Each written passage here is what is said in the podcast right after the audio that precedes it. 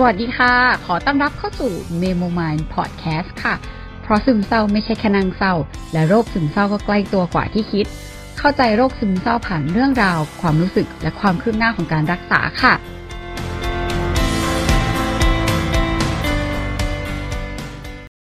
วันนี้เอ่อเล่าไปเรื่อยก็มาในรูปแบบอีกอันหนึ่งที่ค่อนข้างแปลกนิดนึงแหวกแนวก็คือจะมาในรูปแบบของ book summary หรือว่าอาจจะเป็น book review ก็ได้ คือเราก็ไม่แน่ใจว่ามันต่างกันแค่ไหน แต่สำหรับเรามันเหมือนกับรีวิวมันเหมือนแบบบอกว่าเออชอบไม่ชอบดีไม่ดีหรืออะไรอย่างเงี้ย แต่ว่าเออเราเรียกว่า book summary ละกัน เพราะว่าเออในในมุมที่เราทำเนี่ยมันจะเป็นการแบบสรุปใจความหรืออะไรแบบนี้ในในหนังสือซะมากกว่าจะพูดถึงความคิดเห็นของเราขนาดนั้นอะไรเงี้ย เออแต่ว่าถ้าพูดถึงความคิดเห็น หนังสือที่เราอ่านเล่มนี้อาจจะค่อนข้างเอ็กซ์ตรีมนิดนึงเพราะว่าคือมันชื่อว่าอะไรไม่ดีก็ทิ้งไป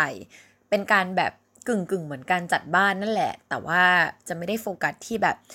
การจัดบ้านขนาดนั้น แต่จะโฟกัสที่การทิ้งของเลย ซึ่งแบบทิ้งแบบรุนแรงมาก แล้วก็ค่อนข้างสุดโต่งแบบเป็นสาย minimalist แบบเยอะมากๆจริง ๆ อะไรเงี้ยที่จะเหลือของน้อยชิ้นมากๆในบ้านจะจะต่างจาก ที่หลาย ๆ คนรู้จักคืออามาริเอคอนโดหรือว่าคอนโดมาริเอนั่นเองที่จะสอนวิธีการจัดบ้านยังให้มีของ spark joy อยู่อะไรเงี้ยซึ่งวันนั้นเราก็มีคุยกับเพื่อนเราเรื่องนี้ว่า มีคนที่รู้สึกว่าเอออยากจะเก็บของที่มันยัง spark joy อยู่ แต่ว่าแม้กระทั่งหนังสือเล่มนี้เอง ก็สุดโต่งในเลเวลว่าแม้กระทั่งของ spark joy ก็ควรทิ้งไปอยู่ดี เพราะว่ามันก็เป็นอดีตที่อาจจะทำให้เรายึดติดอะไรประมาณนี้เลย ก็ยังไงลองฟังกันดูแล้วกัน แล้วก็ลองชั่งน้ำหนักดูว่าเออใคร โอเคสบายใจตรงไหนอะไรเงี้ย แต่ว่าอย่างของเราเราค่อนข้างที่จะเป็นคนสุดโต่งประมาณนึงคือเรากำลังอินกับกับหนังสือเล่มนี้ประมาณนึงเพราะว่าเราเป็นคนที่ตัดสินใจยากมาก แล้วก็เป็นคนที่เสียดายของแบบรุนแรงมาก คือเวลาจัดทีก็จะแบบ เอ้ยอันนี้ไว้ก่อน อันนี้เสียดายอันนี้เดี๋ยวไว้เก็บไว้ใช้ อันนี้ยังมีประโยชน์ อันนี้มีคนให้แบบเก็บหมดเลย เก็บมากระทั่งว่าคนที่ไม่ได้คุยกันแล้วแบบ คนรู้จักเราหรือแบบเพื่อนเราแบบ ประมาณป .2 ป .3 ที่มีจดหมายเขียนถึงกัน เราก็ยังเก็บไว้อยู่ ซึ่งถามว่าตอนนี้ก็คือไม่ได้คุยกันแล้วหายไปจากชีวิตกันแล้วอะไรเงี้ยก็ยังเก็บไว้อะเออ คือเก็บทุกอย่างจริง ๆ ก็รู้สึกว่าเออหลาย ๆ อย่างมันมันเยอะเกินไปแล้ว มันทำให้มันมีผลกับชีวิตเราที่ทำให้แบบในหลาย ๆ ครั้งคือการตัดสินใจในชีวิตเราเราเป็นคนที่ indecisive คือตัดสินใจแบบลังเลไปมาไม่ไม่มั่นใจหรือว่ารู้สึกว่าเป็นคนลุงลังพลุงพลังว่าแบบ อยากจะทำนู่นทำนี่ทำนั่นเยอะแยะไปหมดแบบเสียดายทุกอย่างในชีวิตไปหมดอะไรเงี้ยซึ่งคิดว่าหนังสือเล่มนี้ตอนที่เราเห็นชื่อเนี่ยเรารู้สึกว่ามันมันดูตรงใจเรามากๆแล้วกัน แล้วก็ตรงกับตัวเรามากๆที่ถ้าเราทำได้มันคงช่วยให้ชีวิตเราเบาขึ้นเยอะเหมือนกันอะไรแบบนี้ ก็ก็เลยอะจะมารีวิวให้ทุกคนฟัง เพราะว่าอ๋อใช่ต้องบอกนิดนึงว่าเอ่อรีวิวอันนี้คือส่วนหนึ่งคือเรา สมัครไปเป็นสปิเกอร์ด้วยที่จะพูดถึงเรื่องการรีวิวหนังสือเล่มนี้ ในงาน Book Coin Book Club ครั้งที่ 5 ที่เป็น Book of the Year 2019 ที่อาจารย์นพดลจัดขึ้นที่ Crazy Cafe ก็เอ่อเราสมัครไปเพื่อที่จะแบบ เหมือนเป็นการบังคับตัวเองให้อ่านให้จบนิดนึงเพราะว่าเราไม่ใช่สายแบบอ่านหนังสือขนาดนั้น คือมีหลายเล่มที่อยากอ่านแล้วก็อ่านอ่านแล้วก็หยุดอ่านแล้วก็หยุดอะไรเงี้ยซึ่งเล่มนี้เราแบบตั้งใจว่ายังไงเราควรจะต้องอ่านให้จบ เพราะว่ามันน่าจะสามารถเปลี่ยนชีวิตเราได้ แล้วก็รู้สึกว่าเออมันเป็น Book of the Year จริง ๆ ที่เราเอามาอัดแอปกับชีวิตเราในหลาย ๆ แง่มุมได้โดยเฉพาะ เราว่ามันเหมาะกับคนที่เป็นซึมเศร้าอยู่เหมือนกัน เพราะว่าหลาย ๆ ครั้งคนที่เป็นอาจจะเป็นเอ่อ โมเมนต์ที่คล้ายๆเราคือเป็นแบบ achiever เป็นเป็น perfectionist เป็นแบบเป็นคนที่ค่อนข้างกดดันหรือว่าตึงกับตัวเองมากเกินไป แล้วอาจจะทำให้แบบทิ้งอะไรบางอย่าง ทิ้งตัวตนทิ้งอะไรออกไปไม่ได้ ซึ่งหนังสือเล่มนี้มีพูดถึงอะไรแบบนี้ด้วยก็ ยังไงเดี๋ยวเรามาเข้าเรื่องหนังสือเล่มนี้กันเลยดีกว่า ก็เออสำหรับใครที่ฟังมาแล้วก็อยากที่จะแบบดูด้วยคือเรามีสไลด์ที่ไปพูดในงานวันนั้นด้วย แล้วก็มีใส่ลงไปใน Medium มันใน Medium มันก็จะคล้ายๆกัน แต่ว่ามันอาจจะมีแบบคำพูดอะไรเล็กๆน้อยๆเพิ่มเติมบ้าง แต่ว่าในสไลด์เนี่ยจะเป็นแบบเหมือน bullet ประมาณนึงคือตัวหนังสือก็เยอะแหละ แต่ว่ามันอาจจะแบบเป็น bullet key key ประมาณหนึ่งที่เราแบบใส่ใส่ไว้ให้เรารู้แล้วเราค่อยพูดยาวๆอะไรแบบนี้ ก็แล้วแต่ดูแล้วกันเผื่อใครอยากจะเปิดประกอบไปด้วยก็เดี๋ยวเราแปะลิงก์ไว้ให้ ทีนี้ตัวหนังสือเนี่ย เริ่มแรกเออโทษทีก็ฟุดฟัดไปด้วยไม่สบายเออเขาพูดถึงความเป็นแบบ minimalist ด้วยก็คือ เขาบอกเลยว่าไอ้ minimalist เนี่ย มันเป็นการที่คือมันไม่ใช่การที่ทำแค่แบบให้ของมันน้อยลงอย่างเดียว มันไม่ใช่แบบ key key หลักคืออันนั้นไม่ใช่ แต่ว่ามันคือการหาความสำคัญของสิ่งของต่างๆ มากกว่า นั่นคือทำไมเราถึงได้ของที่น้อยลง เพราะว่าเรา เก็บไว้แต่ของที่สำคัญจริง ๆ เพราะฉะนั้นคือเราจะต้องเลือกมาก ๆ ในการที่อันไหนที่ควรจะเป็นของสำคัญประมาณนั้น ซึ่งเขาก็บอกว่าการที่เรามีของเกินความจำเป็นอะมันขโมยมันจะขโมยอิสระจากเราไป นี่คือสาเหตุที่เขาแนะนำการเป็นมินิมอลลิสให้ แล้วทีนี้เขาก็เลยพูดถึงที่มาที่ไปว่ามินิมอลลิสเนี่ยมันค่อนข้างที่จะโด่งดังมากในญี่ปุ่น อย่างที่หลาย ๆ คนรู้กัน ซึ่งสาเหตุเนี่ยมันมาจาก 3 อย่างหลักๆ อย่างแรกคือเป็นข้อมูลและสัมภาระที่มันเยอะเกินไป คือเขาบอกว่าจริง ๆ แล้วมนุษย์เราอะมันมีเออเรามีหน่วยความจำมีหน่วยประมวลผลที่เท่ากับเมื่อห้าหมื่นปีก่อนเลย แต่ถามว่าห้าหมื่นปีก่อนอะมันยังไม่มีข้อมูลเยอะขนาดนี้มันยังไม่มีแบบอินเทอร์เน็ตไม่มีอะไรเลย ซึ่งห้าหมื่นปีก่อนคือจำสัตว์จำต้นไม้ได้นี่ก็คือแบบ เยอะมากแล้ว แต่ตอนนี้มันมีอะไรให้เราเรียนรู้เยอะไปหมด ซึ่งมัน overload เกินไปนั่นแหละทำให้หลาย ๆ ทีคือเรามองข้ามสิ่งที่มันสำคัญจริง ๆ เกินไปทำให้ญี่ปุ่นคือมาตระหนักถึงความเป็น minimalist มากขึ้น อันที่สองคือเป็นเรื่องของต่อเนื่องกันมาคือเรื่องของเทคโนโลยีที่พอมีเทคโนโลยีเข้ามาปุ๊บเนี่ย เราไม่จำเป็นต้องมีของหลายชิ้นแล้ว เพราะว่าเดี๋ยวนี้คืออะแผนที่ก็ไม่ต้องพก เพราะมันมีอยู่ในมือถือแล้วเอ่อแอปต่างๆ แบบแอปแชทแอปอะไรมันก็อยู่ในมือถือ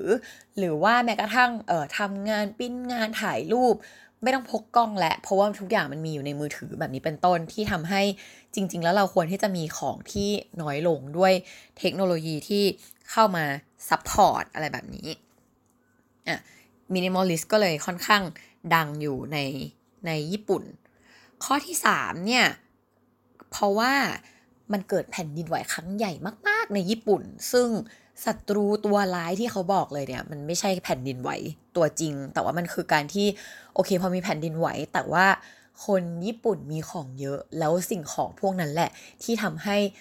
คนญี่ปุ่นเนี่ยเสียชีวิตซะเยอะมาก เขาก็เลยรู้สึกว่าเออการเกิดแผ่นดินไหวมาทำให้รู้ว่าเฮ้ยข้าวของที่มันมีเยอะมากอะ่ะ จริงๆ มันเป็นตัวอันตรายเลย มันไม่ได้ช่วยในการใช้ชีวิตขนาดนั้น และนี่ก็เป็นสามสาเหตุที่คนญี่ปุ่นก็เลยหันมาสนใจความ minimalist หรือว่ามีอิทธิพล มีหนังสือเรื่องการจัดบ้านเต็มไปหมดนั่นเอง ทีนี้เขาก็เลยพูดถึงว่าอ้าวแล้วทำไมแบบทำไมคนเรามาถึงอยากได้ของเยอะขึ้นหรืออยากได้ของใหม่ตลอดเวลา สาเหตุมันเป็นเพราะว่าจริง ๆ แล้วมนุษย์เรามีระบบประสาทที่เราจะคอยตรวจสอบตรวจหาความแตกต่างอยู่ตลอดเวลา ซึ่งไอ้ระบบประสาทนั่นแหละ มันจะตรวจจับความเปลี่ยนแปลงความแตกต่างแค่นั้น ซึ่งมันไม่ได้ตรวจตรวจสอบด้วยปริมาณด้วยนะ แต่ว่ามันจะตรวจสอบด้วยเอ่อด้วยสิ่งที่มันเกิดขึ้น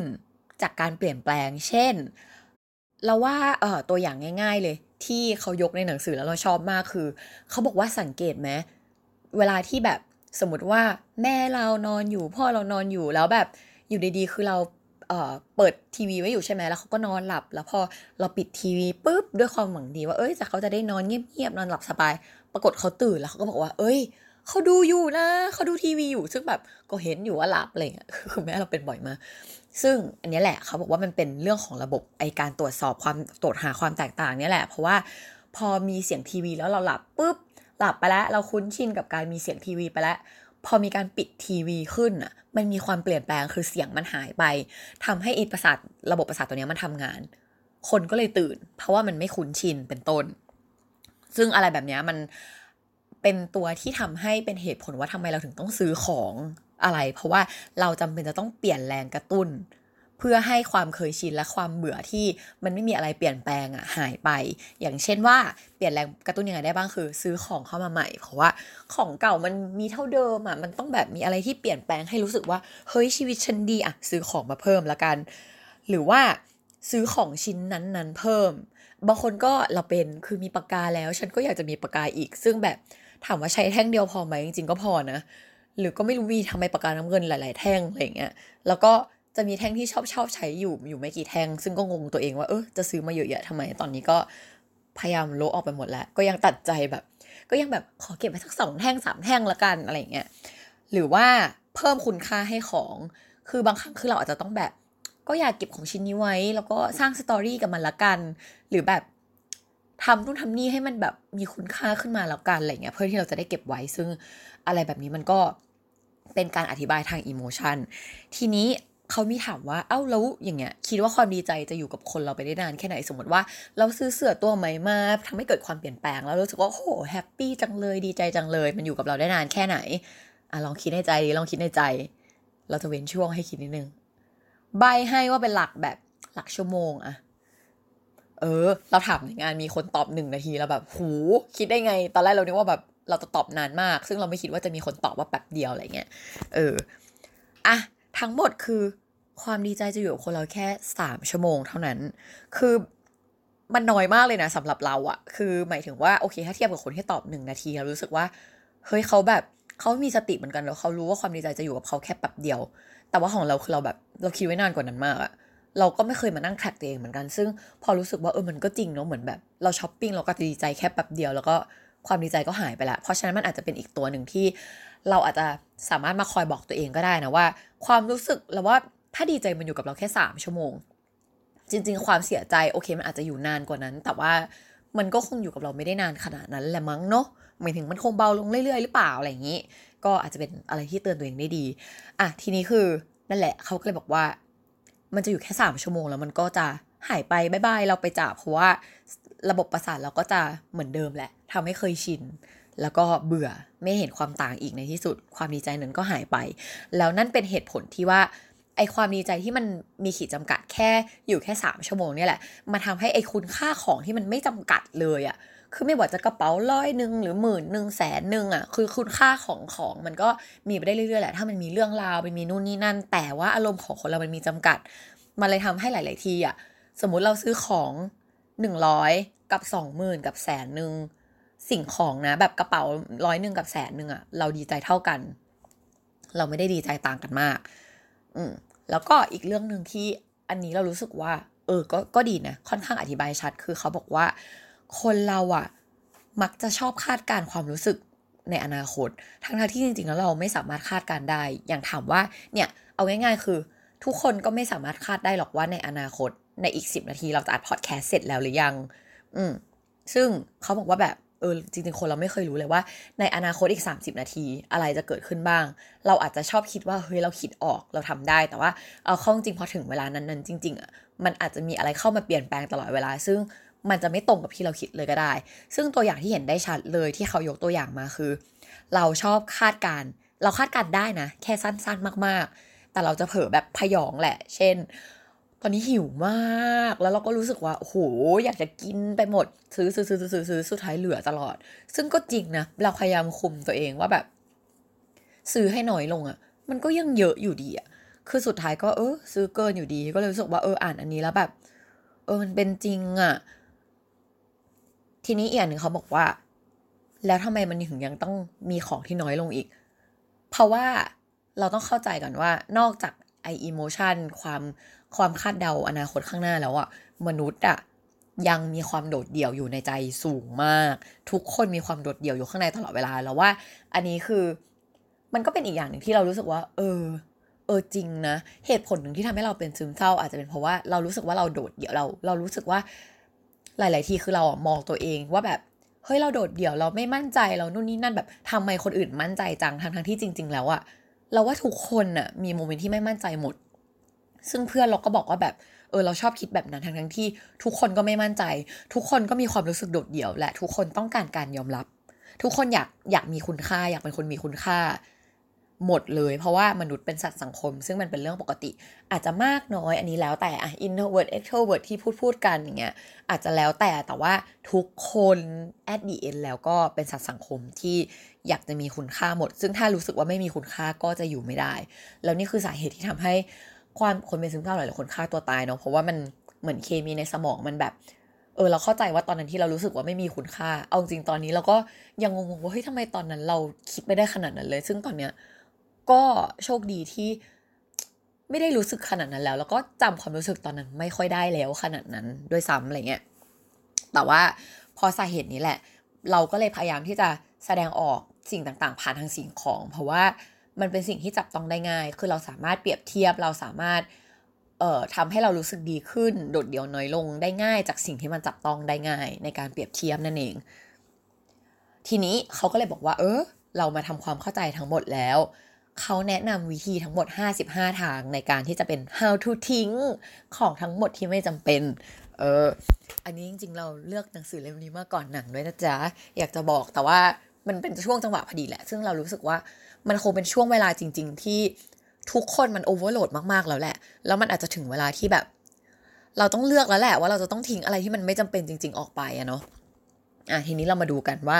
ทั้งหมดที่เขาแนะนำมีอะไรบ้าง อันนี้เราคัดมานะ แต่ว่าถึงจะคัดมาแล้วก็เยอะอยู่ดี แต่คิดว่าไม่น่าถึง 55อืมแต่ว่าก็ลองลองดูกันแล้วกันเนาะ เออเราจะพูดข้ามๆไปบ้าง แล้วก็ถ้าใครอยากจะไปดูก็อย่างที่บอกคือ เออเรามีเขียนสรุปไว้ก็ไปเปิดดูอีกทีหนึ่ง เขาบอกว่าให้เริ่มทิ้งจากสิ่งง่ายๆ เช่นขยะ ขยะนี่เรารู้แน่ๆว่ามันไม่สำคัญถูกปะเราทิ้งไปเลย เอาขยะทิ้งก่อนเนี่ยเราทำตามนี้เลยคือเราเริ่มจากเอากระดาษเอาอะไรขยะทิ้งก่อน หลังจากนั้นคือเป็นหนังสือซีดีอะอย่างของเราคือเราก็เอาหนังสือไปบริจาค หนังสือที่คิดว่าจะอ่านจะอ่านจะอ่านมาห้าหกปีแล้วก็จะอยู่อย่างนั้นน่ะ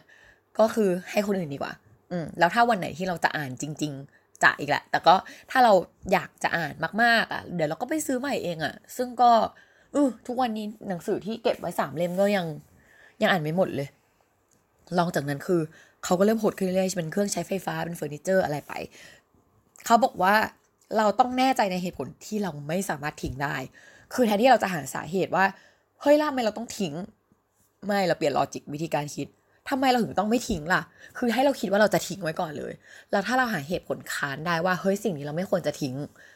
เราค่อยไม่ทิ้ง อือย่ารอให้สบายใจแล้วค่อยทิ้งของ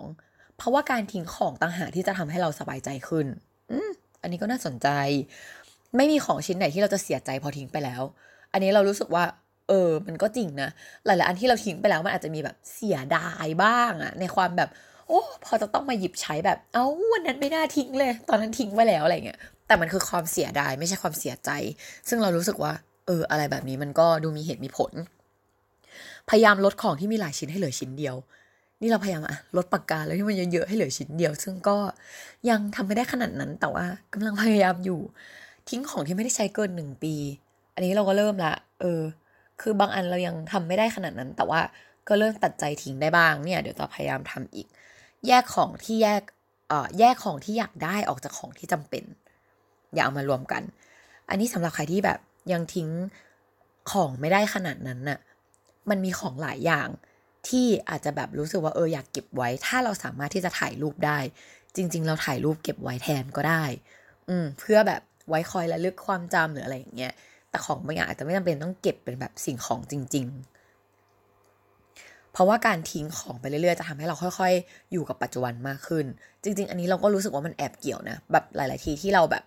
รู้สึกว่าเออเสียดาย เฮ้ยของชิ้นนี้อ่านแล้วมันก็ยังมีความสุขอ่านแล้วมันก็ยังยิ้มได้แต่ว่า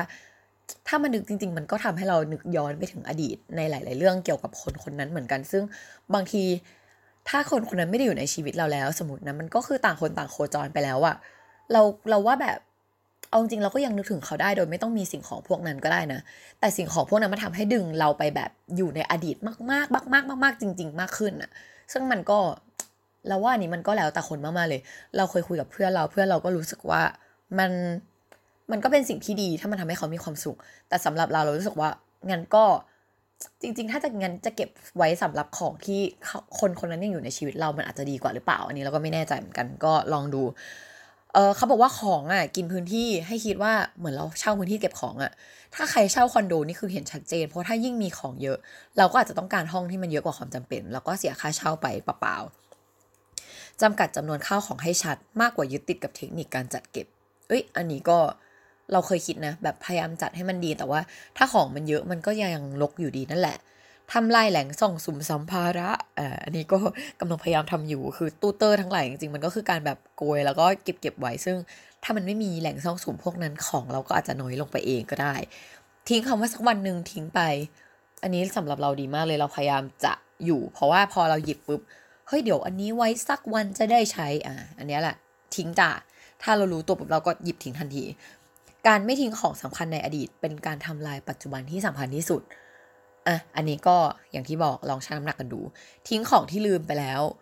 จริง ๆ มันมีหลายอันเหมือนกันนะเนี่ยที่เราแบบเออลืมไปแล้วจริงๆแล้วพอมาเปิดดูเฮ้ยเอายังมีอันนี้อยู่ด้วยหรออะไรเงี้ย ซึ่งก็เขาบอกให้ทิ้งไปจ้า อันนี้เราชอบมาก เขาบอกว่าตอนที่เราจะทิ้งอะอย่าเป็นคนครีเอทีฟ คือความครีเอทีฟจะมาว่าเดี๋ยวเอานี้ไปใช้นู่นดีกว่า เอานี้ไปใช้นั่นดีกว่า เอาอันนี้มา mix and match กับอันนี้อะไรเงี้ย เอ่อเลิกซื้อของมาตุน อันนี้เราก็เป็น เช่น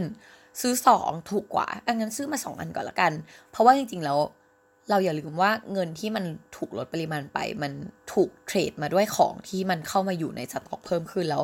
เราอาจจะลืมเราอาจจะต้องมานั่งจำหรืออะไรอย่างนี้ก็ได้ ซึ่งเขารู้สึกว่ามันการเทรดกันแบบนั้น มันเปลืองพื้นที่ในสมองมันมันเหมือนเราเทรดเงินกับสิ่งที่มันจับต้องไม่ได้ที่เป็นความสุขของเราอะไรประมาณนั้น อย่าคิดถึงราคาตอนที่ซื้อมา เพราะว่าเรามักจะประเมินราคาสูงกว่าความจริง เขาบอกว่าให้คิดว่าโกดังเก็บของคือร้านค้า หรือว่าเมืองที่เราอยู่เป็นส่วนหนึ่งของบ้าน เช่น ร้านกาแฟเหมือนเป็นห้องนั่งเล่นของเราอย่างนี้เป็นต้นคือ แทนที่เราจะต้องมีนอกห้องนั่งเล่นของตัวเอง เราก็ไปใช้พื้นที่ในเมืองแทนไหม อันนี้ก็ไม่รู้ว่าสามารถใช้กับประเทศไทยได้แค่ไหนไหมเพราะว่า Open Space ก็ไม่ค่อยมี แต่ว่า ก็ร้านกาแฟห้างอย่างนี้เหรอเหมือนแบบเหมือนเปิดแอร์ในห้องนั่งเล่นก็อาจจะได้อยู่ ทิ้งของที่คนอื่นให้และหันมาสนใจกับความสำคัญของคนให้ของแทน อันนี้ก็อาจจะเป็นการให้โฟกัสกับความสำคัญของคนความสัมพันธ์มากกว่าสิ่งของเอ่ออดีตไม่ได้เกี่ยวกับรูปหรือไดอารี่ เพราะว่าต่อให้เราทิ้งอะไรพวกนั้นไปเนี่ย เราก็ยังเหลืออยู่ในความทรงจำอยู่ดี เพราะว่าความทรงจำของเรามักจะเก็บไฮไลท์สิ่งที่สำคัญสำคัญไว้ บอกลาความสัมพันธ์ที่เป็นลูกโซ่ เช่นเออเขายกตัวอย่างนะอันนี้คืออาจจะไม่ได้แบบบอกว่าห้ามซื้อคอมพิวเตอร์แต่ว่าพอซื้อคอมพิวเตอร์อาจจะต้องซื้อที่ชาร์จแบตอาจจะต้องซื้อ เอ่อคีย์บอร์ดซื้อเมาส์ซื้อปากกาซื้ออะไรเงี้ยมันก็จะต่อยอดไปเรื่อยๆ ถ้าเราลดของตั้งแต่ชิ้นแรก มันก็จะทำให้เราไม่มีชิ้นต่อๆไปเอ่ออันนี้ก็โดนเราเหมือนกัน ทิ้งของที่สร้างพิพิธภัณฑ์ไม่ได้ คือของสะสมอะไรต่างๆนานาที่แบบโอ้ยชอบจังเลยคือ ถ้าเราเก็บไว้แล้วยังไงอะวันหนึ่งเราไม่ได้จะไปสร้างพิพิธภัณฑ์เราก็ไม่ต้องเก็บก็ได้ แล้วเราก็เขาบอกว่าแบบก็ไปดูในพิพิธภัณฑ์เอาแล้วกันเนาะไม่ต้องเก็บเองอะไรเงี้ยหรือถ้ามันไม่ได้ต้องแบบ โอ้หายากมากแบบ ไม่ใช่ว่าทุกคนจะเก็บได้อะไรอย่างเงี้ยเราก็ค่อยเก็บ หาเช่าหรือยืมของของคนอื่นแทน ตั้งคำถามเพื่อการทิ้งว่า ถ้าไม่มีของชิ้นนี้เลยสักชิ้นเราจะอยู่ได้ไหมถ้าเกิดของชิ้นนี้โดนขโมยไปเราจะซื้อใหม่หรือเปล่า ถ้าเราต้องย้ายบ้านจริงๆแล้วเอ่อคบพกของไปได้จำกัด เราจะเอาของชิ้นนั้นไปด้วยไหม ให้ทิ้งของแบบหลอกๆ ก่อนการทิ้งจริง คือเอาของทั้งหมดไปเก็บ แอบไว้แล้วก็ถ้าเราจะหยิบอันไหนเราค่อยหยิบออกมา แล้วถ้าเกิด เกินในเวลากี่เดือนกี่เดือนก็ว่าไปที่เหลือนั้นในถุงดำคือทิ้งไปเลยจ้า ถ้าเราไม่ได้หยิบออกมาใช้ ของที่มีสีสันดึงดูดสายตาจะดูดพลังงาน และทำให้เบื่อเร็วกว่าของของที่มีสีสันสบายตาเออ อันนี้ก็อาจจะทำให้เป็นสาเหตุว่า minimal minimalist ทำไมต้องใช้แบบสีพื้นๆสี earth tone ให้มันดูสบายตา กฎ in out คือเอาของเข้าเท่าไหร่ เอาของทิ้งจำนวนเท่านั้น เพื่อทำให้ของมีอยู่จำนวนเท่าเดิม อย่าซื้อของเพราะเห็นว่าถูกหรือว่าอย่ารับของฟรี อันนี้เราว่าใช้กับเราได้ เพราะว่าเมื่อก่อนเราคือเราเป็นคนขี้งกอะเอาง่ายๆใครให้ของฟรีก็จะรู้สึกว่าอุ้ยเสียดายอะอุ้ยเอามาละกันแล้วเดี๋ยวค่อยไปให้คนอื่นเดี๋ยวค่อยเดี๋ยวค่อยเดี๋ยวค่อยเดี๋ยวค่อย ซึ่ง เออ สุดท้ายก็ เสียพลังงานเราแหละ เสียพื้นที่เก็บของของเราแหละ แล้วก็สมองเราก็จดจำสิ่งของพวกนั้นไปโดยที่อาจจะไม่ได้เกิดประโยชน์เอ่อทิ้งถ้ารู้สึกว่า เอ้ย ลังเลกลุ้มใจว่าทิ้งดีไหม อันนั้นคือแสดงว่าควรทิ้งได้เลย ของที่สำหรับสำคัญกับเราจริง ๆ จะกลับมาหาเราแน่นอน อันนี้เราว่าเขาก็เปรียบเทียบเหมือนความสัมพันธ์เหมือนกันว่า อย่างถ้ามีความสัมพันธ์มีเพื่อนมีอะไรเงี้ยถ้าเกิดว่าของที่สำคัญกับตัวเราจริงๆอะยังไงเดี๋ยวคนคนนั้นก็จะวนกลับมาในความสัมพันธ์อยู่ดี หรือว่าถ้าทั้งสองฝั่งเห็นว่าต่างคนต่างสำคัญ ไม่ว่าจะคุยกัน ไม่ได้คุยกันนานแค่ไหนก็ยังจะกลับมาคุยกันได้เป็นต้น หรือพอของที่มันสำคัญกับเราจริงๆแล้วทิ้งไปแล้ว เดี๋ยวเราก็จะซื้อกลับมาใหม่นั่นเอง ทิ้งด้วยความรู้สึกขอบคุณ แล้วก็เราก็เก็บความรู้สึกอันนั้นไว้ อันนี้เหมือนแบบ spark joy อะเนาะเออก็คือขอบคุณสิ่งของก่อนเหมือนมาริเอคอนดุที่บอกว่าให้ขอบคุณสิ่งของทุกอย่าง ก่อนที่จะทิ้งเอ่อสิ่งที่น่าเสียดายที่สุดคือความรู้สึกเสียดายเนี่ยเขาบอกว่าไอ้ความรู้สึกเสียดายนี่แหละพอเราไม่ทิ้งสักทีอะไอ้ความรู้สึกเสียดายมันจะวนไปกับเราไปเรื่อยๆ เราซึ่งจริงนะเราบางบางของบางอย่างเนี่ย เราจะทิ้งตั้งแต่ห้าปีที่แล้วสามปีที่แล้วเงี้ย จิบหยิบมาก็ยังอุ้ยเสียดายอะโอ้ไม่ทิ้งอะไรเงี้ยซึ่งเออความรู้สึกเนี้ยมันวนมาทุกทุกทุกกี่ปี ซึ่งอะไรแบบนี้จริงๆมันก็เป็นการกินพื้นที่ความรู้สึกไปเหมือนกัน เพราะว่าทิ้งก็เลยไม่ลืม แต่จริง ๆแล้ว เออใช่ถูกละงง เขาบอกว่าใช่คือถ้าเกิดการทิ้งแต่ทำให้เราไม่ลืม เพราะว่า การทิ้งอะถ้าของมันสำคัญจริง ๆ เราจะยังจำได้ ซึ่งอันนี้มันก็อาจจะ make sense อยู่นะ ของบางอย่างที่เราทิ้งไป แต่ว่าเรายังจำได้อยู่ความในความทรงจำก็มีจริง ๆอะอืมถ้าคิดจะทิ้งเกิน อ๋อ อันนี้เป็นขั้นแอดวานแหละคือ ถ้าคิดจะทิ้งเกินห้าครั้งอะทิ้งไปเลย ไม่ต้องรอให้ครบหนึ่งปีละ ถ้าอยากจะทิ้งเกินห้าครั้ง ทิ้งเลยจ้า หรือสามครั้งก็ได้อะทิ้งเลย ถ้ามันมากกว่าหนึ่งครั้งแล้วอะไรเงี้ย ลองทิ้งเพื่อทดสอบ อันนี้เขาให้ทิ้งจริงเลยนะ ไม่ใช่แบบ ไม่ใช่เล่นเกมเหมือนแบบเอาไปใส่ในถุงดำแล้วก็ค่อยๆหยิบออกมา เขาให้ทิ้งจริง ๆ เลย แล้วถ้าเกิดเราอยากได้จริงๆเดี๋ยวเราก็จะซื้อมาใหม่เอง แล้วก็ความโหดของอันนี้คือ ทิ้งของที่เป็น spark joy ออกไปด้วยอะ่ะคือเหมือนเขาบอกว่าแบบ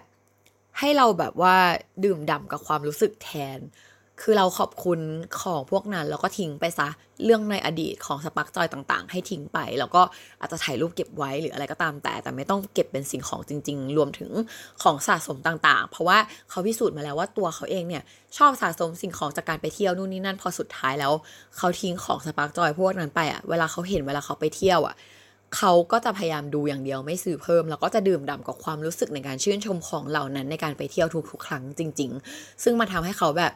อิ่มเอมดื่มด่ำกับความรู้สึกนั้นได้มากกว่าการซื้อกลับมาที่บ้าน ซึ่งก็ก็จริงนะเราว่าหลาย ๆ อันที่เราซื้อมาแบบ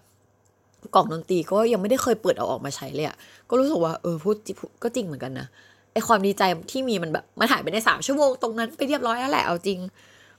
มุมเอ่อมองสิ่งของจากมุมคนนอก เพราะมุมคนนอกอะ่ะ จะไม่ได้มีเรื่องราวที่พัวพันกับสิ่งของ เออ ก็จะมองด้วยฟังก์ชันจริง ๆ ว่าควรจะใช้ควรจะเก็บไหม ของน้อยลงตัวเองก็ไม่ได้หายไป เพราะว่ามันไม่ได้สัมพันธ์กัน เออ ก็จริงมะมัน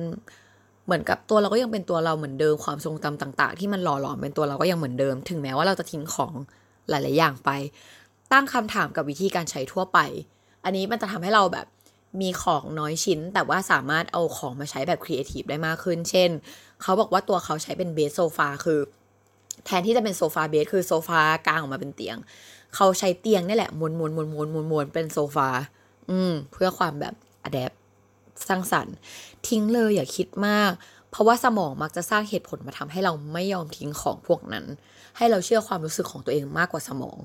ซึ่งอันนี้จริงมากๆอะ่ะ เราจะทิ้งอะไรสมองเราก็จะแบบว่าแอบอันนี้ยังใช้ได้อันนี้ยังเก็บไว้ก่อนไหมอย่างนี้เอ่อทีนี้เขาก็มาพูดถึงเรื่องของการเปลี่ยนแปลงบ้างว่า หลังจากที่เอาวิธีทิ้งทั้งหลายแหล่แล้วเนี่ย การทิ้งมันจะช่วยเรายังไงได้บ้าง ซึ่งหลักๆ เขาบอกว่ามันทำให้เรามีเวลาเยอะขึ้น เวลาจะไม่หายไปกับข้าวของ เพราะว่าเราอะแยกได้แหละระหว่างความจำเป็นกับความอยากได้ แล้วเราก็จะซื้อของดูจากการใช้งานมากกว่า ซึ่งมันจะทำให้เรารู้เลยว่า เอ้ย พอเราอยากได้ปุ๊บ โอเค เราตัดความอยากได้ทิ้ง ดูแค่ฟังก์ชันการใช้งานว่า เอ่อ ในการซื้อของเงี้ยว่าแบบสีสันเป็นยังไง กินที่น้อยไหมสะอาดไหมใช้ได้นานไหมมีฟังก์ชันหลายอย่างหรือเปล่าเงี้ยมันก็จะทำให้เวลาที่หายไปกับของกับการซื้อของน้อยลงเออเวลารบกวนจากสื่อข้างนอกจะน้อยลงด้วย เพราะว่าเรามีของสำคัญหมดแล้วแล้วเรารู้ตัวว่ามีหมดแล้ว เวลาเราถูกสื่อแบบชักจูงว่า มีอันนั้นสี่ชีวิตจะดีขึ้นนนี้เราก็จะรู้ได้ด้วยตัวเองมากขึ้นกว่าเดิมว่า ไม่นี่นะ ก็มีแล้วอะอันนี้ไม่ได้ไม่ได้จะมาทำให้ชีวิตเราดีขึ้นขนาดนั้น มันก็ทำให้เราแบบ ไม่ได้ถูก induce เอ่อ in induce ไม่ใช่ induce เอ่อเอ่อชักจูง influence แบบจากสื่อได้ขนาดนั้นเอ่อเวลาทำงานบ้านน้อยลง ก็ก็จริงเขาบอกว่าสมมติถ้าเรามีตุ๊กตาอะไรเยอะแยะไปหมดเราก็ต้องหยิบตุ๊กตาขึ้น เช็ด แล้วค่อยวางลงแล้วก็จัด ซึ่งถ้าเราไม่มีเราก็แค่ปาดปลื้บทำความสะอาดเสร็จเรียบร้อย เวลาหาของก็น้อยลง เพราะว่าเรารู้แน่ๆว่าแบบเราไม่มีของสิ่งไหน ซึ่งก็อาจจะจริงแบบบางทีเราเก็บอันนี้ไว้ก่อนเผื่อใช้เผื่อใช้พอเอาเข้าจริงบางทีเราก็หาไม่เจอว่าเฮ้ยตอนนั้นเราเก็บแบบ เก็บสกอตเทปไว้ว่าจะใช้มันอยู่ตรงไหน ซึ่งเออก็จริงอะซึ่งถ้าแบบเราทิ้งไปแล้วคือเรารู้แล้วว่าเอ้ยทิ้งไปแล้วไม่มีอะซื้อใหม่ไม่ต้องเสียเวลาด้วยเพราะบางทีหาหาก็หาไม่เจออะไรเงี้ยแล้วก็เขาบอกว่าจะลืมของน้อยลงด้วย เพราะว่าเรามีของน้อยของก็จะหายน้อยลง แล้วเราก็จะลืมของน้อยลงเอ่อทีนี้เขาก็บอกว่าเออมันไม่มีใครหรอกที่เกลียดผลลัพธ์ของการทำความสะอาด ก็อาจจะจริงมีใครแม้ทำความสะอาด แล้วก็แบบอุ้ยไม่ชอบเลยอะห้องสะอาดอะไรเงี้ย อาจจะแบบเบื่อเบื่อตอนทำเนาะแต่ว่าพอทำเสร็จก็รู้สึกแฮปปี้ของน้อยลงก็จะทำความสะอาดสนุกขึ้นเนี่ยไม่ต้องขยับของเยอะแยะ สิ่งที่กองอยู่ในห้องไม่ใช่ฝุ่นหรือสิ่งสกปรกแต่จริงๆคือเป็นอดีตของตัวเราเองที่อาจจะทำให้เรายึดติดกับอดีต ยึดติดกับตัวตนเนี่ยเขาก็เลยบอกว่าเนี่ยทุกอย่างอ่าพอครั้งแรกที่เราทำทุกอย่างหายไป เราจะได้อิสระมาอยู่ในมือเรา แล้วเราก็จะเป็นอิสระจากตัวเอง จากความมีตัวตนด้วยเช่น เขาก็บอกว่าอย่างเมื่อก่อนเขารู้สึกว่าเอ้ยเขาชอบดูหนัง เขาจำเป็นต้องดูหนัง แต่ส่วนหนึ่งอาจจะเป็นเพราะว่าเขารู้สึกว่าเขาต้องคุยกับคนอื่นให้รู้เรื่องเขาต้องดูเป็นคนแบบรู้เรื่องดูหนัง แต่ว่ากลายเป็นว่าเดี๋ยวนี้เขาดูหนังแค่หนังที่เขาชอบเท่านั้น แล้วก็แม้กระทั่งหนังเพื่อการเรียนรู้ก็ไม่ดูแล้ว ถ้าเกิดว่าไม่ได้รู้สึกว่าชอบ ดูแค่หนังที่รู้สึกว่าแบบอยากดูแค่นั้นเลยจริง ๆ อย่างเงี้ยเราก็จะทำให้เป็นอิสระจากความโลภต่างๆ ด้วย เพราะว่าเราเริ่มรู้ในการละทิ้งอดีต ละทิ้งอะไรและ ไม่ได้คิดถึงอนาคตแล้วก็คือจะอยู่กับปัจจุบันมาก ๆ ของที่ใช้ก็คือจำเป็นแค่กับปัจจุบันอย่างเงี้ย มันก็จะทำให้เราแบบเลิกเปรียบเทียบตัวเองกับคนอื่นได้ เพราะว่าเรารู้สึกว่าเราไม่ได้ขาดอะไรขนาดนั้นแล้ว แล้วเพราะว่าการเปรียบเทียบเขาบอกการเปรียบเทียบมันไม่มีที่สิ้นสุด เราชอบการที่เขายกตัวอย่างนะเขาบอกว่าสมมติว่าคนเราทำธุรกิจอาจจะเปรียบเทียบแบบจากลูกน้องก็เปรียบเทียบกับเจ้านาย เจ้านายก็เปรียบเทียบกับเจ้าของธุรกิจว่าโอ้ดีจังเลย เขาเป็นเจ้าของ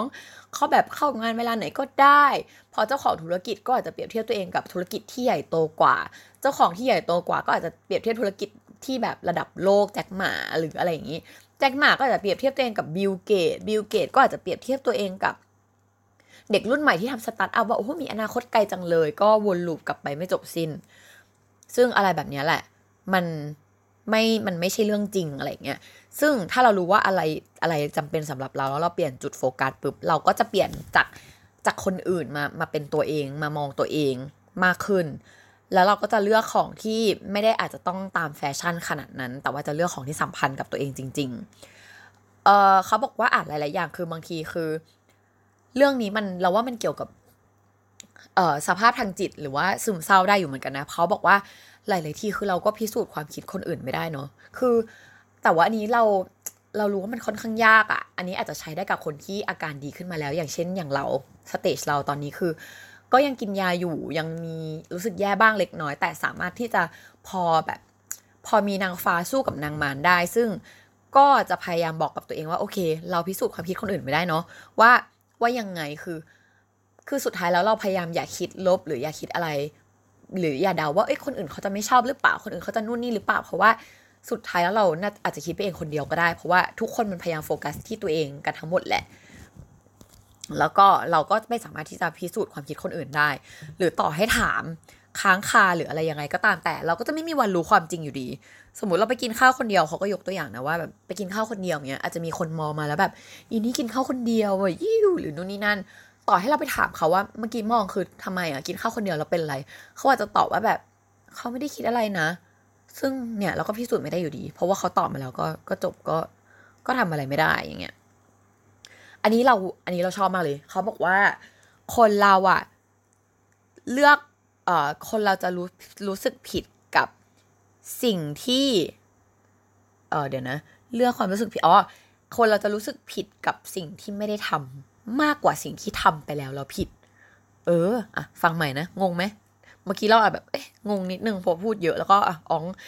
คือเหมือนกับว่าเขาบอกว่าเออโอเคถ้าถ้าเราลังเลที่จะทำอะไรอย่างนี้แล้วกัน ให้เราตัดสินใจทำไปเลย เพราะโอกาสที่เราจะรู้สึกผิดกับกับผลลัพธ์ที่มันเกิดจากความผิดพลาดอะ่ะ มันจะน้อยกว่าความรู้สึกว่าเสียใจที่ไม่ได้ทำซึ่งอันเนี้ยเราว่ามันเป็นคำปลอบที่ใช้ได้เลยนะว่าแบบ เออทำไม่เหอะดีกว่ามาเสียใจทีหลัง ซึ่งเราว่าอันเนี้ยมันคือจริง ๆ แล้วอะมันถูกพิสูจน์มาแล้วแหละด้วยด้วย psychology ด้วยด้วยจิตวิทยาพวกพวกแบบอะไรแบบนี้ว่า เออ มนุษย์สมองอะมันมันถูกสั่งการแบบนั้นจริง ๆ เพราะฉะนั้นคือเราอะ จะจำจะฝังใจกับสิ่งที่ไม่ได้ทำมากกว่าสิ่งที่ทำไม่สำเร็จหรือว่าทำผิดผิดพลาดนั่นเองเออเขาบอกว่าให้ลดสิ่งที่ไม่จำเป็นหรือว่าโฟกัสเฉพาะสิ่งที่จำเป็นโดยที่ไม่ต้องเน้นปริมาณ แล้วเขาก็ยกตัวอย่างว่าเอออย่าง Apple อย่างเงี้ยในการประชุมทุกครั้งอะ่ะ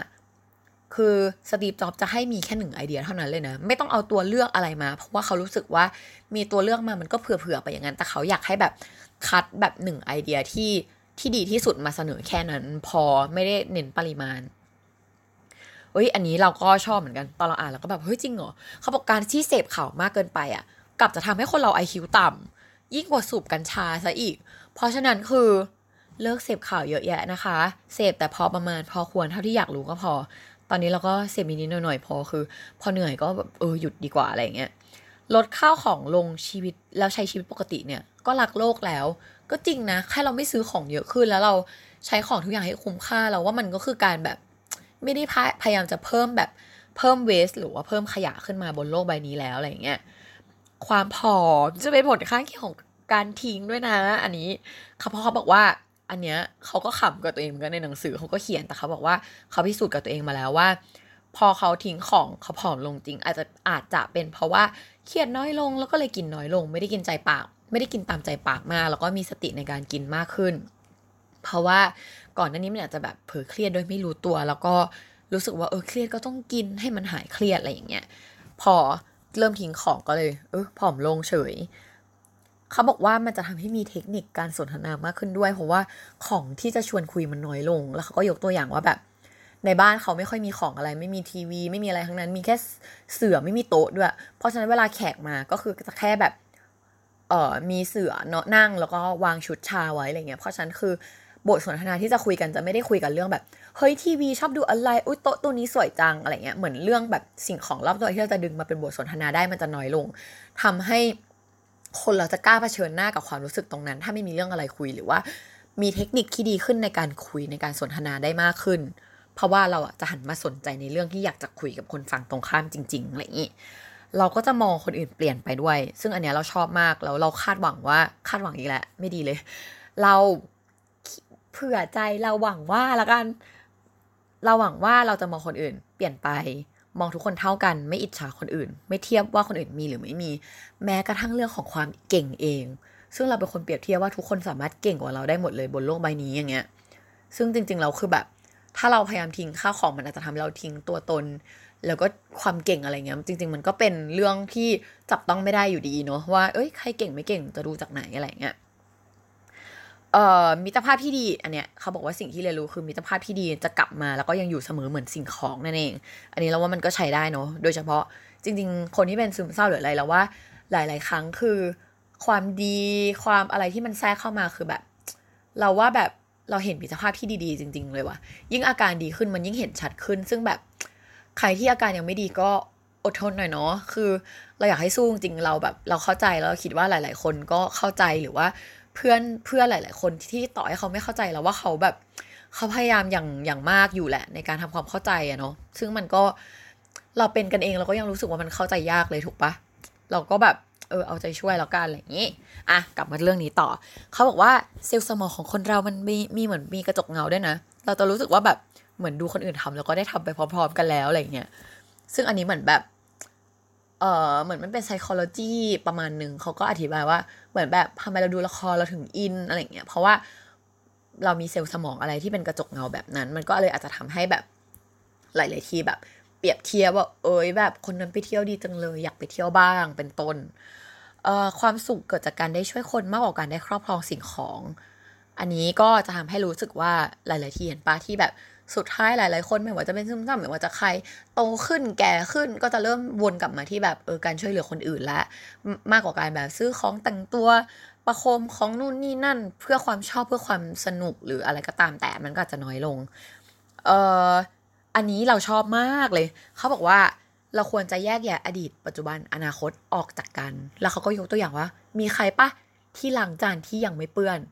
เฮ้ย อันนี้เราว่าแบบทุกคนลองคิดดิ ถ้ามีจานที่ยังไม่ได้เปื้อนอะ จะล้างกันปะไม่ล้างเนาะล้างทำไมอะหรือแบบนอกจากโอเคอะเก็บไว้แล้วฝุ่นเยอะมากหยิบมาล้างก่อนใช้เออเออก็เมคเซนอะไรเงี้ยแต่อยู่ดีเราจะไม่หยิบจานที่ไม่เลอะมาล้างเด็ดขาดถูกไหมซึ่งเขาเปรียบเทียบว่ามันเหมือนกันนะ มันเหมือนกับว่า จานที่ยังไม่เปื้อนมันเหมือนกับอนาคตอะคือ คือเรื่องในอนาคตเช่น การตกงานแต่งงานเจ็บป่วยตอนแก่อะไรที่แบบความไม่ประสบความสำเร็จ ความกลัวนู่นนี่นั่นอะ จริง ๆ มันยังมาไม่ถึงเลยนะ มันอยู่ในอนาคตเลยอย่างที่บอกว่า คนเราคาดการอนาคตได้สั้นมากๆเลยอะแต่เรามัวแต่ไปกังวลจมอยู่กับความคิดในอนาคตไกลๆมากๆเงี้ย มันเหมือนกับจานที่ยังไม่ได้เปื้อนนั่นแหละไออนาคตพวกนั้นอะซึ่งพอเรากังวลแล้วอะเราหยิบมาคิดเหมือนเราหยิบมาล้างแล้วอะโดยที่มันยังไม่เปื้อน ซึ่งจริงเราควรเอาให้ถึงวันนั้นก่อนอะแล้วเราค่อยมีสิ่งนั้นๆก็ได้ หรือว่าเราค่อยคิดถึงเรื่องนั้นๆก็ได้ เพราะว่าเอาจริงทุกคนมี survival mode เขาก็บอกว่าเออแบบ เราสามารถปรับตัวได้อยู่แล้ว แล้วก็ ในขณะเดียวกันถ้าพูดถึงเรื่องอดีตคือ ไม่มีใครรู้สึกเหมือนกับเหมือนในอดีตเป๊ะๆแต่ว่าเราอาจจะจำได้แค่ไฮไลท์หรือว่าสิ่งสำคัญมันเหมือนกับ พอบางทีเรามาทำแบบรีแคปของปีอย่างเงี้ยจริงบางทีเราก็ลืมลืมไปซะเยอะเนาะเหมือนแบบมันก็จำไม่ค่อยได้ มันก็จำได้แค่เรื่องสำคัญสำคัญอย่างแบบ ตอนนี้ให้เราเล่าย้อนกลับไปในอดีตเราก็จำไม่ค่อยได้แล้วอะมันก็สาเหตุที่แบบเออเราก็เลยรู้สึกว่าเออเราอยากอัดพอดแคสต์เหมือนกันเพราะว่าเอาจริงตอนนี้ถ้าถามเรานะ เราอธิบายให้เราอธิบายความรู้สึกตอนที่เราเป็นหนักๆมากขนาดนั้น เราว่าเราก็จะอธิบายได้ไม่ได้แบบไม่ได้ดีขึ้นไม่ได้แบบละเอียดขนาดนั้นแล้วดีกว่า เพราะว่าเหมือนเราก็แอบ move on มาเยอะแล้วเหมือนกันคือเรา เราก็จำความรู้สึกนะตอนนั้นร้อยเปอร์เซ็นไม่ได้แล้ว เรารู้แค่ว่ามันทรมานมากๆ แค่นั้นเลย แต่ถามว่าเรากลับไปเศร้าเหมือนตอนนั้นหรือเปล่าเราไม่ได้สัมผัสขนาดนั้น เป็นต้นเเขาก็มีพูดอีกว่า การที่คนเราแบบใช้ของน้อยลง เขาก็เลยเปรียบเทียบเรื่องของการการแบบแต่งตัวหรือการอะไรแบบเนี้ยว่า มันจะทำให้เราเห็นเอกลักษณ์ของเราชัดเจนขึ้นด้วย เราเจอตัวตนของเราชัดเจนขึ้นด้วย เพราะว่าสิ่งที่จะทำให้เราชัดเจนขึ้นมันไม่ใช่สิ่งของแต่มันคือประสบการณ์ต่างหากแล้วมันจะทำให้เราไม่ได้เสียเงินหรือไปวิตกกังวลอะไรกับการที่แบบ มันเป็นสิ่งที่จับต้องได้ทั้งที่โลกใบนี้แค่สิ่งที่จับต้องได้มากๆ ซึ่งอันเนี้ยมันให้ มันให้ข้อคิดกับเรามากเลยนะ เพราะเราเป็นคนที่กังวลในเรื่องของสิ่งที่มันจับต้องไม่ได้ในความสามารถของเราอะเหมือนกับ skill ของเราความสามารถเราแบบเราต่อรองเก่งอะสมมติเราต่อรองเก่ง เราเจรจาเก่ง เรามนุษยสัมพันธ์เก่ง คุยกับคนได้หลากหลาย มันจับต้องไม่ได้เลยอะแล้วมันทำให้เมื่อก่อนเรารู้สึกว่า ความสามารถเราที่มันจับต้องไม่ได้ มันสู้ความสามารถที่จับต้องได้ไม่ได้ เช่น coding อย่างเงี้ยมันเห็นเลยว่าคนนี้ทำงานได้ แต่ของเรามันมันเบลออะแต่ว่าเขา พออ่านอันนี้มันเหมือนเราได้กำลังใจมากขึ้น เพราะว่าเขาบอกว่าเอกลักษณ์อะที่ชัดเจนมันไม่ใช่สิ่งของที่มันจับต้องได้ แต่กลับกันมันคือประสบการณ์ที่มันจับต้องไม่ได้ต่างหากพอนั่นอะมาทำให้ทุกคนมีได้ไม่เหมือนกัน แต่เพราะว่ามันจับต้องไม่ได้ คนเราก็เลยมักไม่ค่อยเอาพวกนั้นมาเปรียบเทียบกัน เพราะว่ามันจับต้องยากนั่นเองแล้วเขาก็เลยยกตัวอย่างว่าอย่างเช่น สมมติถ้าเราไปอยู่ในห้องที่มีทุกคนแต่งตัวเหมือนกันหมด สมมติสิบคนแต่งตัวเหมือนกันหมดเลย แต่เราจะยังอยู่เราเราจะยังรู้ว่าคนเนี้ยเป็นใครเก่งอะไรประมาณไหนได้ ซึ่งอย่างนั้นน่ะจะทำให้เรามีเอกลักษณ์ได้มากกว่า ได้มากกว่าการที่แบบหูประโคมการแต่งตัวนู่นนี่นั่นเข้าไปเพื่อสร้างเอกลักษณ์เป็นต้น เพราะฉะนั้นเขาก็เลยบอกว่าอะไรแบบนั้นน่ะการเป็นตัวเองแล้วเจอเอกลักษณ์ของตัวเองให้ได้มันเป็นสิ่งที่สำคัญที่สุดมากกว่าสิ่งของ ซึ่งนั่นแหละประสบการณ์เปรียบเทียบกันไม่ได้ ประสบการณ์ต้องการจินตนาการ แล้วก็ไม่มีใครแย่งไปได้ ซึ่งทำให้หลาย ๆ คนแบบ พยายามที่จะแข่งกันด้วยไม่ใช่ประสบการณ์แทน ซึ่งก็พยายามดึงตัวเองแล้วก็ตระหนักรู้ไว้นะคะว่าการมีประสบการณ์นี่สิ่งที่ยอดเยี่ยมที่สุดแล้ว มันก็การที่โลกยุคนี้ก็คือเริ่มแคร์การแบบการไปเที่ยวการซื้อประสบการณ์มากขึ้นนั่นเอง ความสุขระหว่างการซื้อของจากการไปเที่ยวมันไม่เหมือนกันเห็นปะหลายคนก็เลย happy กับการไปเที่ยวมากกว่า แต่โอเคก็ อันนี้ก็นานาจิตตังเนาะแบบบางคนอาจจะยังมีความสุขกับการซื้อของอยู่ ก็ไม่ได้บอกว่าเรื่องนั้นเป็นเรื่องที่ผิด เราว่าก็แล้วแต่คนแล้วแต่ช่วงชีวิตของแต่ละคนว่าใคร work แบบไหนทำแบบไหนแล้วดีแล้ว happy ก็คือทำไปเออเขาก็บอกว่าแบบแต่เขาก็แนะนำแหละว่าเออให้เริ่มซื้อประสบการณ์ หรือว่าซื้อของเพื่อการลงทุนดีกว่า ดีกว่าซื้อของเพื่อเพื่อการใช้ชีวิตปกติ ทีนี้เขามีพูดถึงเรื่องอะอีกสองเรื่องก็จบแล้ว ยาวมากเทปนี้เออเขาก็บอกว่าเปอร์เซ็นต์ในการสร้างความสุข คือ ความสุขอะไม่ใช่สิ่งของที่ต้องมี แต่เป็นสิ่งที่เราต้องรู้สึก คือเราจะต้องรู้สึกมีความสุข แต่เราไม่สามารถมีความสุขแล้วเก็บความสุขกับเราไว้ได้ ซึ่งปัจจัยและสาเหตุเปอร์เซ็นต์ที่ทำให้เรามีความสุขได้มีทั้งหมด 3 อย่าง อย่างแรกคือกรรมพันธุ์ซึ่งมีผล 50%กรรมพันธุ์ในที่นี้โอเคสายเลือดก็ด้วยใช่ แต่ว่าเขารวมถึงครอบครัวการเลี้ยงดูด้วย เพราะฉะนั้นคือเราว่าอันนี้ค่อนข้างสังเกตได้ง่ายเลย หลาย ๆ คนที่ดูแบบมีความมั่นใจมาก เขาไม่ได้มองว่า เอ้ย สิ่งที่หลาย ๆ สิ่งที่สังคมมองว่าเป็นปมด้อย แต่ว่าเขาไม่ได้มองว่าเป็นปมด้อย เช่น เออเมย่าอย่างเงี้ยเขาก็รู้สึกว่าเออผิวคำๆเขาสวยแบบนี้เป็นต้น มันอยู่ที่การเลี้ยงดูเลย หรือว่าแบบบางทีเราเมื่อก่อนที่เรารู้สึกว่าเฮ้ยเสียงเรามันไม่ใสเลยอะเราก็รู้สึกว่าโอ้ไม่ค่อยแฮปปี้หรืออะไรเพราะว่าบางทีคือเอาจริง ๆ อันนี้ก็ต้องยอมรับว่าแบบคนรอบตัวเราหรือพ่อแม่เราก็จะชอบแม่เราก็จะชอบพูดว่าเออเราเสียงไม่ใสเลย ถ้าเราเสียงใสนะเขาจะแบบ สนับสนุนให้เราเป็นนักร้องและนู่นนี่นั่นอะไรเงี้ยซึ่งเอาจริงเราก็ชอบร้องเพลงแล้วเราก็เป็นปมว่าเออเราเสียงไม่ใสอะไรแบบเนี้ยซึ่งเออเนี่ยเนี่ยคือกรรมพันธุ์ที่ทำให้มีผลต่อการมีความสุข 50%เลยเออทีนี้ก็ก็อย่าไปโทษพ่อแม่เนอะแต่ว่าก็ให้รู้ไว้แล้วกัน แล้วก็พยายามหาวิธีดีลกับตรงนี้แล้วกันเนาะให้ได้เออต่อมาคือ 10%ที่เป็นสภาพแวดล้อม ซึ่งบางทีคนเรามักจะแบบบอกว่า เฮ้ยสภาพแวดล้อมอะ นู่นนี่นั่นแบบเหมือนแบบทำให้ เออเหมือนยังไงอะมีมีผลกับเราเยอะแต่จริงๆแล้วคือปัจจัยต่าง ๆ ที่เราชอบคิดว่าเป็นปัจจัยหลักอะจริง ๆ แล้วมันแบบมันไม่ใช่นะมันมีผลแค่สิบเปอร์เซ็นของความสุขเราเท่านั้นเลย ความรวยความจนความนู่นนี่นั่นอะไรเงี้ยมันไม่ได้มีผลกับเราขนาดนั้นคือ อันนี้เราว่าเอาไว้ช่วยตัวเองไว้ช่วยตัวเองหมายถึงว่าเออสองงานสองงานมาเลย ไว้ ดึงตัวเองแล้วกันเวลาที่เออเราอาจจะจิตตกว่าแบบเอ้ยทำไมเราเกิดมามีต้นทุนไม่ได้เหมือนคนอื่นนู่นนี่นั่น ก็ให้คิดซะว่าเออไม่เป็นไรเนาะสิบเปอร์เซ็นนั้นมันทำอะไรไม่ได้จริงๆอะแต่ว่าเราปรับเราเราปรับห้าสิบเปอร์เซ็นได้บ้างจากพฤติกรรมของเราที่มีต่อคนรอบตัวละกันให้เขาเปลี่ยนหรืออะไรก็ตามแต่ แล้วก็อีก 40%เกือบครึ่งนึงเหมือนกันนะว่าการกระทำของเราในแต่ละวันก็คือ พฤติกรรมของตัวเราเองเลยอะมีผลเกือบครึ่งหนึ่งเลยคือ 40%เพราะฉะนั้นคือจะไปโทษคนอื่นเลยร้อยเปอร์เซ็นต์มันก็ไม่ได้เนาะ คือมันก็คือ 40%ที่เป็นพฤติกรรมของเรานั่นแหละ แล้วเราก็เชื่อว่า 40%ที่เป็นพฤติกรรมของเรา น่าจะมีผลกับ 50%แน่นอน แล้วเราเองก็พิสูจน์มาแล้ว จากการที่เราบอกพ่อแม่เราในหลาย ๆ เรื่อง คือถามว่าตอนนี้คือถ้าใครที่ฟังอยู่ก็น่าจะรู้ว่า พ่อแม่เราก็พยายามปรับตัวเยอะอยู่เหมือนกัน คือ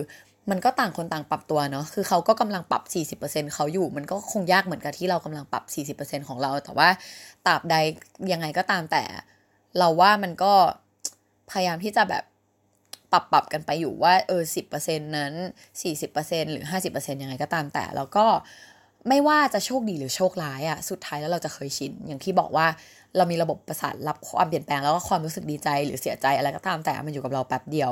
เพราะฉะนั้นคือเราจะไม่มีแบบจะไม่มีความเอ่อจะไม่สามารถมีความลิมพันกัน จะไม่สามารถมีความสุขได้ตลอดเวลา หรือทุกข์ได้ตลอดขนาดนั้น ซึ่งไม่ว่าจะอะไรก็ตามแต่เดี๋ยวเราก็จะชินแล้วก็มองทุกอย่างเป็นเรื่องธรรมดาไปเอง แล้วก็จะเป็นอย่างนี้วนลูปไป เราก็จะทำให้เราเข้าใจชีวิตมากขึ้น สุดท้ายท้ายที่สุด อันนี้เราชอบในหนังสือมันไม่ได้อยู่สุดท้ายหรอกแต่เราเอามาไว้สุดท้าย เรารู้สึกว่ามัน work กับตัวเราแล้วก็ น่าจะเป็นประโยชน์กับคนที่ฟังอยู่ ที่ฟังมาจนถึงตอนนี้ ซึ่งก็ไม่แน่ใจว่าจะมีกี่คน ขอบคุณอีกครั้งที่ฟัง เออ เราก็แบบเอาจริงเราทำเราก็ไม่ได้มั่นใจขนาดนั้นเหมือนกัน แต่ว่าก็ด้วยนิสัยอยากแชร์อยากแบ่งปันแล้วเนาะก็ถือว่าเออฝึกตัวเองไปด้วยแล้วก็ถ้าใครสักคนหนึ่งได้ประโยชน์จากมันไป เราก็พยายามบอกตัวเองว่าเอ้ยอะไรแบบนั้นจริงๆมันก็มันก็ดีแล้วแหละอย่าไปคาดหวังที่ผลลัพธ์หรือตัวเลขหรือสิ่งที่มันจับต้องได้ถูกปะอันนี้ก็พยายามบอกตัวเองเหมือนกันอะสุดท้ายนี้คือ เราจะบอกว่าคนเรามี default mode network คือเป็นการตระหนักรู้หรือว่าเป็นสมองอีกอีกเอ่ออีกส่วนหนึ่งละกันที่สมองส่วนนี้จะทำงานตอนที่เราไม่ได้ทำงานอะฟังแล้วงงปะคือถ้าเกิดว่าช่วงที่เราผ่อนคลายไม่ได้ทำอะไรเลย อยู่เฉยๆอะ่ะซึ่งเราเคยคิดว่าการอยู่เฉยๆมันแบบ มันไร้ค่ามันผ่านไปวันๆแบบ รู้สึกผิดว่าเอ้ยเราไม่ได้ทำงาน ซึ่ง จริงๆไม่มีใครบอกนะว่าการไม่ทำงานแล้วเฉยๆเป็นสิ่งผิด คือถ้ามันเดือดร้อนคนอื่นมันก็ผิดมันผิดเพราะมันเดือดร้อนคนอื่น แต่ว่าถ้าเรารู้แล้วเราไม่ได้เดือดร้อนคนอื่น จริงๆมันไม่ใช่สิ่งผิดนะ แล้วเราอยากจะบอกว่าในหนังสือเล่มนี้ก็บอกว่า สมองของคนเรามันมีส่วนที่ทำงานตอนที่เราอยู่เฉยๆจริง ๆ แล้วส่วนนั้นน่ะจะทำงานเวลาเราผ่อนคลาย เวลาเราไม่ได้ทำงาน อืมแล้วมันจะทำให้เราอะ คุยกับตัวเอง ได้ทบทวนกับตัวเอง มันไม่ใช่การใช้เวลาไปอย่างเปล่าประโยชน์ เพราะฉะนั้นคือ ขอให้ทุกคนหาเวลาพักผ่อน แบบพักผ่อนใจพักผ่อนตัวเอง ถ้าเหนื่อยก็หยุดพักได้ให้สมองส่วนนี้ที่ทำงานตอนหยุดพักได้ทำงานบ้าง เพราะสมองส่วนนี้นี่แหละ จะทำให้เราเห็นตัวเองมากขึ้น อาจจะทำให้เรามีเซลล์เอฟตีมที่สูงขึ้นทำให้เรามีพลังในการต่อสู้กับโลกที่มันวุ่นวายได้มากขึ้น ก็ประมาณนี้อะนี่คือการ summary หนังสืออะไรไม่ดีก็ทิ้งไป ก็เรายังมีหนังสือนี้อยู่กับตัว แต่ว่าอาจจะเลทเทไปหน่อยคือ ถ้าใครอยากได้ไปอ่าน เรายินดีมากเลยทักมาได้ เราไม่แน่ใจว่าจะมีแบบใครต้องการเยอะแค่ไหนก็คือว่าสามารถทักมาได้เลย แล้วก็เราขอแค่ค่าส่งอย่างเดียว แล้วกัน อืมก็ส่งไปรษณีย์ส่งเคอรี่หรืออะไรอย่างงี้ก็ตามแต่ ก็เดี๋ยวเราส่งให้ก็ทักมาในเพจได้เลยนะคะ ประมาณนี้ก็ขอบคุณทุกคนที่ฟังมาถึงขนาดนี้แล้วก็เออไม่แน่ใจว่าจะมีใครฟังใหม่ที่ไม่ได้มาจาก พอดแคสต์เมโมไมหรือเปล่า ก็ฝากเมโมไมไว้ด้วย อาจจะทำให้เข้าใจคนเป็นซึมเศร้ามากขึ้น หรือว่าเข้าใจโรคนี้มากขึ้นว่าโรคนี้มันเกิดได้ง่ายมาก แล้วก็เกิดได้กับทุกคน ก็อยากให้ทุกคนแบบระวังตัวไปด้วย เพราะว่าเราก็เป็นคนหนึ่งที่เราไม่คิดว่าตัวเองจะเป็นเลยในชีวิตนี้ แล้วก็มาเป็นจนกระทั่งทุกวันนี้เพื่อนเราบางคนก็ยังรู้สึกว่า แกไม่ได้เป็นหรอก แต่ว่าเรามั่นใจว่าก็ที่หาหมอกินยาแล้วมันดีขึ้นเนี่ยมันพิสูจน์มาแล้วต่อมาให้ไม่ได้เป็นเราเรียกชื่อนี้ แต่ว่ามันเป็นโรคทางจิตอะไรสักอย่างนั่นแหละอะไรเงี้ย ก็ไม่อยากให้ทุกคนเป็นหนักแบบเราหรือว่าแบบอีกหลาย ๆ คนก็อยากให้ดีเทคเราเจอก่อน หรือว่าไปหาหมอก่อน หานักจิตก่อน หรือว่าดูแลสุขภาพใจของตัวเองก่อนที่มันจะแย่ลงเรื่อย ๆ เพราะว่าเรารู้สึกว่าโลกมันจะอยู่ยากขึ้นเรื่อย ๆ เทคโนโลยีมันจะไปเร็วขึ้น หมุนเร็วขึ้น โลกหมุนเร็วขึ้นไปไกลขึ้น แต่ว่าอย่าลืมว่าแรมมนุษย์เราห้าหมื่นปีเหมือนเดิม เหมือนเมื่อก่อนเลย ก็ เนาะยังไงก็มาช่วยกันรักษาสภาพใจ แล้วก็ช่วยกันเป็นพลังให้กันต่อไป แล้วก็ฝากติดตามด้วยค่ะ Memo My Podcast ค่ะ